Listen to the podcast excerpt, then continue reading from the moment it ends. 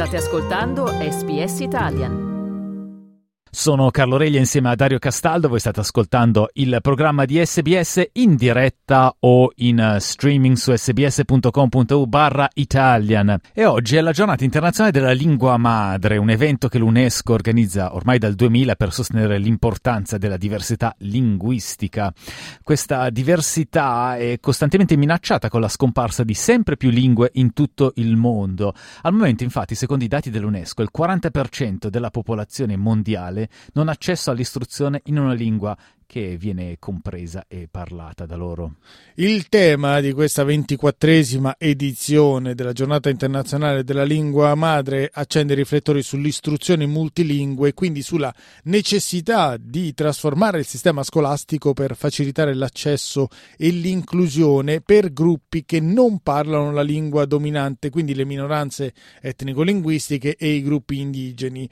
Tra i punti sottolineati dall'UNESCO ci sono l'importanza dello sviluppare fare un'istruzione multilingue, il sostegno al multilinguismo e la rivitalizzazione delle lingue che rischiano di scomparire. E noi ne vogliamo parlare proprio con voi questa mattina. L'italiano in Australia non è certo a rischio di scomparire, ma è pur sempre la lingua di una minoranza che forse necessita anch'essa di una rivitalizzazione. La minoranza, ma anche la lingua, anzi soprattutto la lingua. Quindi qual è innanzitutto la vostra madrelingua e qual è il vostro rapporto con essa? Se non siete madrelingua italiani ma volete intervenire, in che rapporto, che rapporto avete con l'italiano appunto? Le linee sono aperte fino alle 9 orario della costa est al 1300 799 626, ripeto 1300 799 626, potete anche inviarci un sms allo 0429 996263. 1300 799 626 quindi per chiamarci eh, per eh, i prossimi 25 minuti. E mh, giustamente non è, non è eh, una chiedervi, vo- chiedervi qual è la vostra madrelingua non è così scontato visto che parte che non si sa se non sappiamo noi, visto che abbiamo tanti ascoltatori la cui madrelingua non è l'italiano, ma anche è l'italiano o è il dialetto? Insomma, magari eh, diamo per scontate cose che non lo sono. Noi iniziamo la nostra conversazione con la dottoressa Nina Rubino dell'Università di Sydney. Buongiorno e benvenuta su Radio SBS. E buongiorno, buongiorno a voi e a tutti gli ascoltatori. Buongiorno, grazie Nina. dell'invito. Allora, a, pro- a, proposito di quello che stavo dicendo, cosa intendiamo per lingua madre, madrelingua?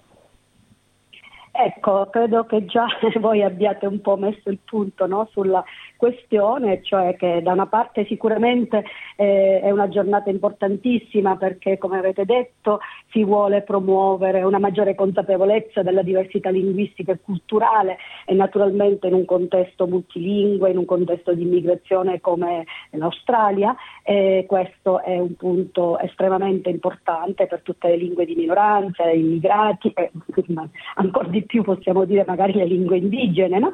che certamente hanno bisogno di rivitalizzazione. E, ehm, e, però appunto eh, forse c'è un po' da discutere, da problematizzare anche il termine stesso, madrelingua, perché ehm, insomma non è il processo linguistico di acquisizione linguistica non è necessariamente lineare, cioè eh, ci sono tante persone che naturalmente hanno cambiato lingua, hanno cambiato eh, una, la lingua, la propria lingua dominante diciamo nel corso della vita o hanno imparato simultaneamente più di una lingua quindi, ecco, ma scusa, se ti interrompo, quindi si può cambiare Beh. nel corso della propria esistenza una madrelingua? Io pensavo si nascesse con una e quella, questo era quanto. Non è così? Non Beh, è così no. semplice? Beh, eh, forse appunto non è così semplice, nel senso certo se mh, mm, prendiamo come definizione del termine madrelingua una lingua che è stata appresa prima di tutte le altre lingue, di solito più o meno è questa la, l'accezione, e, ehm, beh, certo, ehm, chiaramente tutti noi abbiamo una prima lingua, no? la, la, lingua che abbiamo appreso per primo, però innanzitutto potrebbe anche, potrebbe anche, essere più di una. Sappiamo naturalmente che ci sono tante persone che crescono bilingui in modo simultaneo, no? per esempio in matrimoni misti, col padre che parla una, una lingua, la madre che parla un'altra. E poi sì, eh, madrelingua, eh, la madrelingua può anche scomparire, no? può anche indebolirsi fortemente nel corso del tempo. In Australia è, è un classico, no?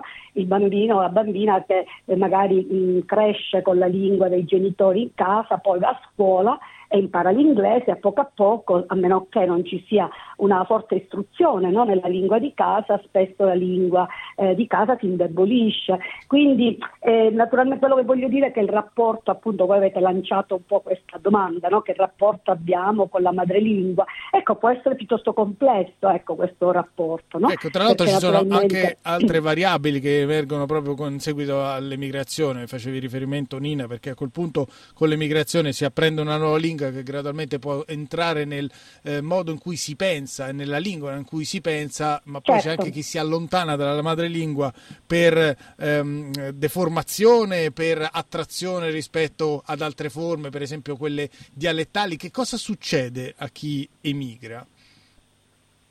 Beh, appunto quello che dicevamo prima, che eh, cioè, eh, a meno che diciamo, non ci siano delle forti motivazioni, un forte supporto anche alla lingua di casa, e naturalmente eh, spesso nel passaggio da una generazione all'altra la lingua appunto immigrata tende a indebolirsi. Ecco, facevate l'esempio dell'italiano, naturalmente con la questione, cioè nella nostra collettività abbiamo la coesistenza di più lingue madri, no?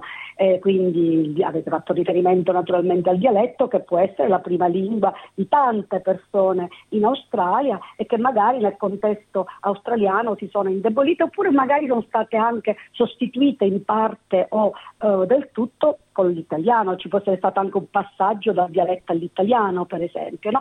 E naturalmente, eh, cioè, eh, dicevo appunto, è una questione complessa perché eh, insomma, le lingue, cioè, i rapporti che noi abbiamo con le lingue sono diversi, no? cioè, la lingua può essere un forte elemento identitario, possiamo avere forti, eh, un forte legame affettivo con la lingua, cioè, il dialetto per esempio può essere la lingua dei nonni no? per molti giovani di origine italiana di terza generazione, di quarta generazione, ci può essere questo forte legame con il dialetto perché eh, evoca tutto il mondo della casa dei nonni, no? quindi ci sono parole a cui sono fortemente eh, legati, no? però ehm, anche, anche magari se... senza, oh, che ho visto di persona, magari anche senza sì. capire e conoscere bene l'italiano, c'è questo rapporto strano, si ama l'italiano proprio perché è la lingua dei nonni, certo. però in realtà non si riesce a comunicare bene con il proprio, la propria nonna.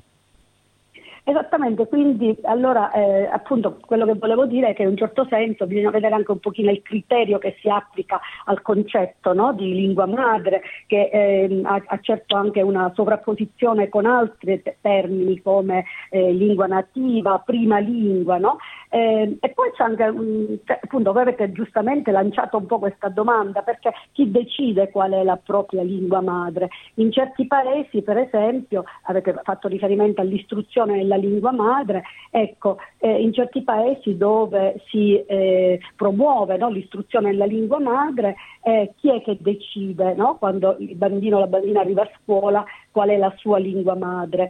Eh, sono i genitori che dichiarano la lingua madre o, sono, o è il sistema di istruzione? Pensiamo per esempio in passato a molti bambini di origine italiana che arrivavano a scuola, magari col dialetto, no? come, come, prima lingua, come lingua madre, era il dialetto magari che avevano eh, sentito, avevano imparato a casa quasi esclusivamente, però arrivati a scuola naturalmente eh, era l'italiano la lingua dell'istruzione e ehm, sappiamo sia dalle ricerche che in, mo, in, formo, in forma un po' aneddotica che eh, a volte avvertivano fortemente questi bambini no? la discrepanza fra la, la distanza linguistica diciamo, fra il dialetto che sentivano a casa e l'italiano che, che gli veniva insegnato. Quindi ecco, volevo soltanto un po' sottolineare che è complesso questo concetto. Certo. Sì. Importantissimo, noi... importantissimo, ma complesso. Ecco. Noi ti ringraziamo moltissimo per questi uh, spunti che ci hai dato. Una, uh, una battuta finale, qual è la tua di lingua madre?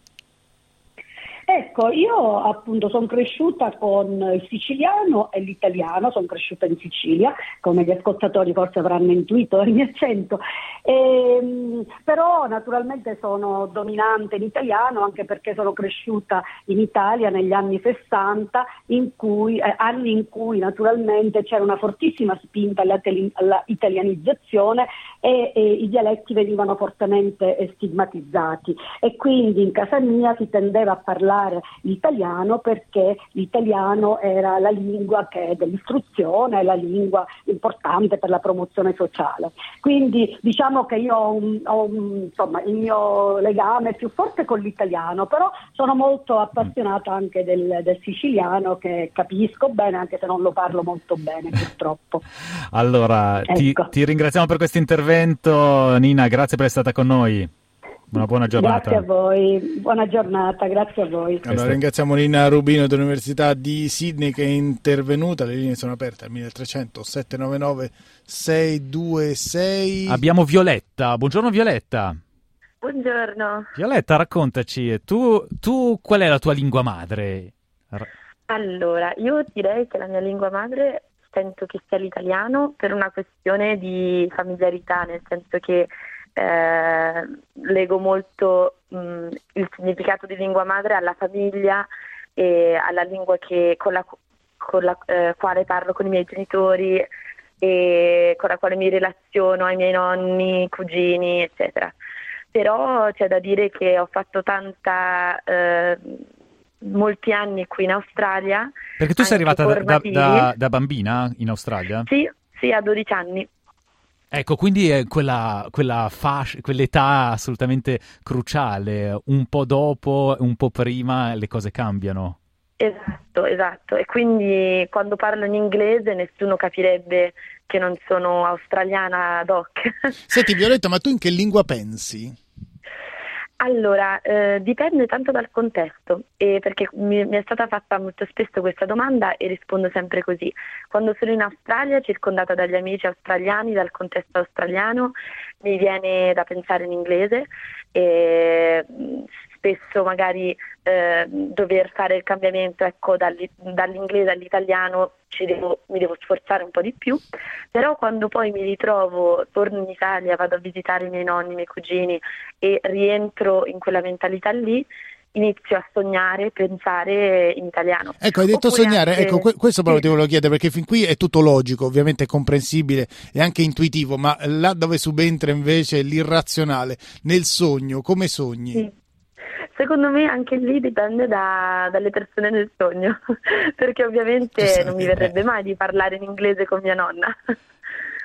Giustamente, quindi eh, in base alla location. Perché tu fai solo sogni nei quali parli con qualcuno, giustamente. Esatto. allora c'è della logica e della razionalità anche quando, quando, sogni. Senti, ma secondo te, ecco, visto che tu sei venuta in Australia quindi una decina d'anni fa o giù di lì, l'apprendimento della lingua a quell'età è una sorta di mm, funziona come i vasi comunicanti, cioè più metti acqua da una parte più si riduce dall'altra, oppure eh, viceversa ti eh, mm, come dire, rende la mente più elastica, più, più eh, disponibile all'apprendimento di altre lingue ancora.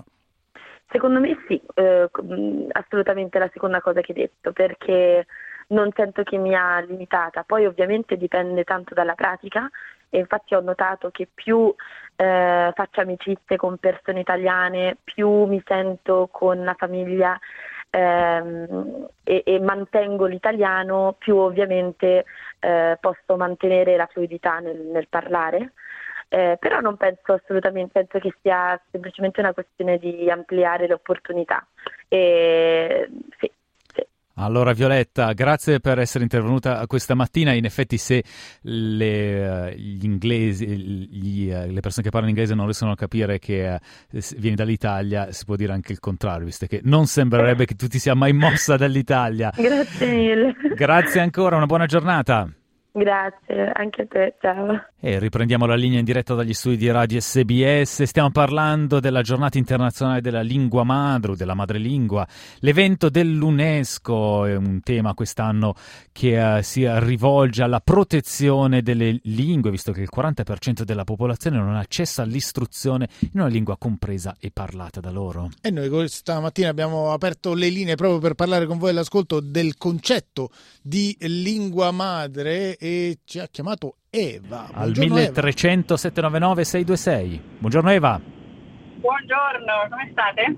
Molto bene. Eva, qual è la tua lingua madre, se ce n'è una? Eh, forse lo sta diventando italiano, infatti stavo ascoltando la dottoressa mentre parlavo e pensavo che io sono proprio un caso classico dove la lingua madre non è più la lingua madre che ho imparato da piccola. Ma nel senso che la stai, per, la stai, perdendo, la stai rimpiazzando, la stai soppiantando, la stai amalgamando. Che, che succede? Una fusion tra la lingua. Sì, sì, no, non è una fusion, perché una fusion diciamo, dovrebbe essere, diciamo, il polacco dovrebbe eh, intrecciarsi con l'italiano, ma il polacco viene soppresso da italiano perché parlo italiano tutto il giorno. Cioè, nel senso, ma perché, perché, tu ci avevi già chiamato un, un'altra, in un'altra occasione e noi eravamo rimasti stupefatti da quanto parlassi bene italiano. Perché tu comunque hai un, hai un marito italiano, se non sbaglio. Sì, sì, sì. Ecco, quindi sei costretta. No, non sono costretta. Diciamo, potrei parlare polacco con i bambini, ma non l'ho mai fatto perché polacco è molto difficile. E sia la pronuncia che grammatica, tutto quello che vuoi, ed è, veramente sarebbe diventato difficile insegnarli. Allora, per pigrizia ho detto, vabbè, Ecco, ma quindi tu hai, hai, accettato un po' passivamente questo destino beffardo del polacco, cioè hai detto vabbè ti, ti, ti sacrifico sull'altare dell'inglese e soprattutto dell'italiano? Sì, chiamiamolo così, poi comunque visto che io sono d'accordo che l'italiano è la lingua più bella del mondo, ci non siamo. era stato così difficile. e, qui, e qui ci salutiamo, esatto. dai. Eva, Eva, no, solo un'ultima domanda. Quando noi uh, parliamo di sport e pronunciamo i cognomi polacchi, qual è la tua reazione? Un brivido di orrore? Eh, un pochino sì, dai. Eh, Però, ti passo, ti passo sopra, ma sono difficili. Ad esempio, adesso vi dico specialmente a Dario, quando dici di Hubert Hurkacz. Eh. E come, come si pronuncia? Da, da H, perché tu dici Hurkacz. No, Hurkacz. Ah, con la H, allora sì, eh, effettivamente Eva, tutta, tutta un'altra cosa. È Hurkacz. È ecco. Huber pure. Grazie, grazie infatti, mille Eva. Infatti lo chiamiamo Ubi eh, per, per, un motivo ben, ben chiaro. Grazie, grazie mille Eva, anzi ti chiamiamo Eva anche te. Anzi, che, te, temevo che mi dicesse Blascikovski o quegli altri. Buona giornata Eva. Eh, vedi, vedi. Buona giornata a voi. Grazie. Allora abbiamo Nina. Buongiorno Nina. Buongiorno, come state? Buongiorno Nina. Eh, Nina, qual è la tua lingua madre a questo punto della tua vita? Ah, sarebbe croato. Ecco. ecco. vogliamo contestare le pronunce croate di Dario eh, dai, per i tennisti? Come, come Cili- Cilic non è Cilic, ma è... No, eh, sì, è proprio. e andiamo, infatti, ho preso più facile apposta perché così non c'era nulla da ridire. Nina, tu sei nata in Australia, però. Sì, sì, sono nata qui uh, e poi ho, cioè, i miei genitori hanno origini jugoslavi, quindi da piccola uh, ho sempre parlato croato e poi l'inglese ho imparato crescendo. Uh, e poi abbiamo aggiunto l'italiano quando avevo magari 11 anni e quindi quest'anno marca il mio diecesimo anniversario nello studio di italiano. E congratulazioni. Uh, eh, grazie, perché ormai l'italiano fa parte anche della mia identità. Uh, un, in, in, un certo senso perché mi sento come se il mio cervello sia tagliato in pezzetti quindi un pezzo qual, qual, è il pezzetto più grande? Qual è il pezzetto più grande del tuo cervello secondo te? Eh, sarebbe Probabilmente l'inglese perché lo devo usare uh, ad un punto di vista più pratica, ma poi, poi direi l'italiano e poi magari l'inglese, perché anche mia madre mi dice sempre che forse sono più, pra- uh, sono più precisa con la mia grammatica italiana che la mia grammatica croata. Uh, Eh, ecco, allora ti chiedo, ti chiedo, perché però ti viene da dire che il croato è la tua lingua madre? Perché è la lingua con la quale ti sei espressa e ti esprimi in famiglia? Perché è la prima lingua che hai imparato? Perché è la lingua degli affetti? Per quale motivo la definisci così? Lo definisco per, uh, così solo perché l'ho imparato a casa come prima lingua. Tecnicamente sì, è stato così, quindi... Uh, non sento, visto che sono ancora studentessa di italiano in Australia, non, sen- non mi sento che posso dire che sono italiana madrelingua. È solo come un passatempo, però sarebbe un passatempo così grande nella mia vita che sono così appassionevole di questo passatempo. Quindi... Eh, giustamente dopo dieci anni. Allora, Nina, grazie mille per essere stata con noi e ancora congratulazioni per il tuo ottimo italiano. Eh, grazie. Grazie allora. 1300 Buona giornata. Buona giornata, Buona giornata. 1300 Grazie. 799 626 ancora per questi ultimi minuti 0429 996 263 se volete mandarci un messaggio. Abbiamo Camilla. Buongiorno. Buongiorno ragazzi. Buongiorno. Allora, raccontaci della tua lingua madre. Ah, oddio. um, Qu- quale delle tante? Io sono nata e cresciuta in Italia, eh, ma mia mamma è svedese e quindi parlava con me mia sorella in svedese, ma lavorava. um, e a cinque anni, dato che io facevo finta di non capire lo svedese, rispondevo sempre in italiano, mi ha spedito in Svezia dai miei nonni per, Ecco, tutta- per tre mesi. in miniera dai nonni. D'inverno, chiaramente. Eh, sì, loro proprio italiano zero, per cui sono tornata, mi dice, mi racconta mia mamma che l'italiano me l'ero dimenticata. E adesso quindi in questa battaglia tra svedese e italiano qual è la principale se- per te? Secondo me ha vinto l'inglese ormai. Ecco, Vedi? terzo tra, i, tra i due litiganti il terzo gode. Senti, ma ehm, a, quel pun- a questo punto che rapporto hai con lo svedese? Visto che prima non lo parlavi, poi aveva soppiantato l'italiano e adesso? E come diceva qualcuno prima, qualche commento, è proprio la mia lingua di infanzia, per cui mi piace parlare svedese, specialmente con mia sorella. Uno perché era sempre la nostra lingua segreta, eh, essendo cresciuta in Italia, vivendo in Italia, eh, lo svedese lo capivano in pochi, e poi perché era questa lingua con i nonni.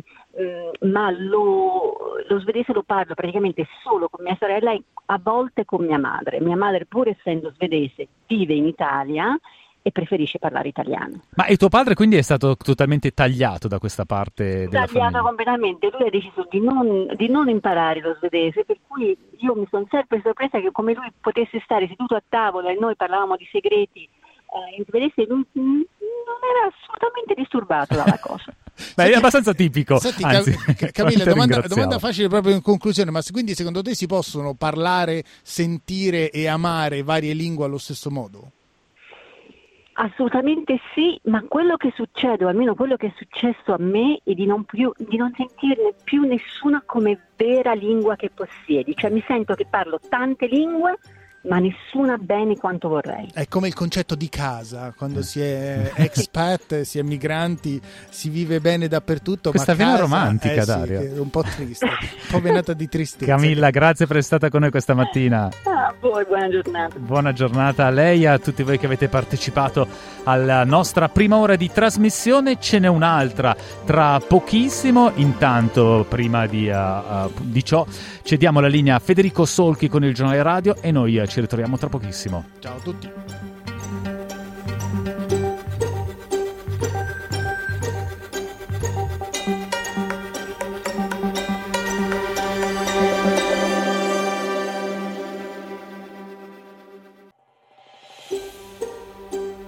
Cliccate mi piace, condividete, commentate, seguite SPS Italian su Facebook.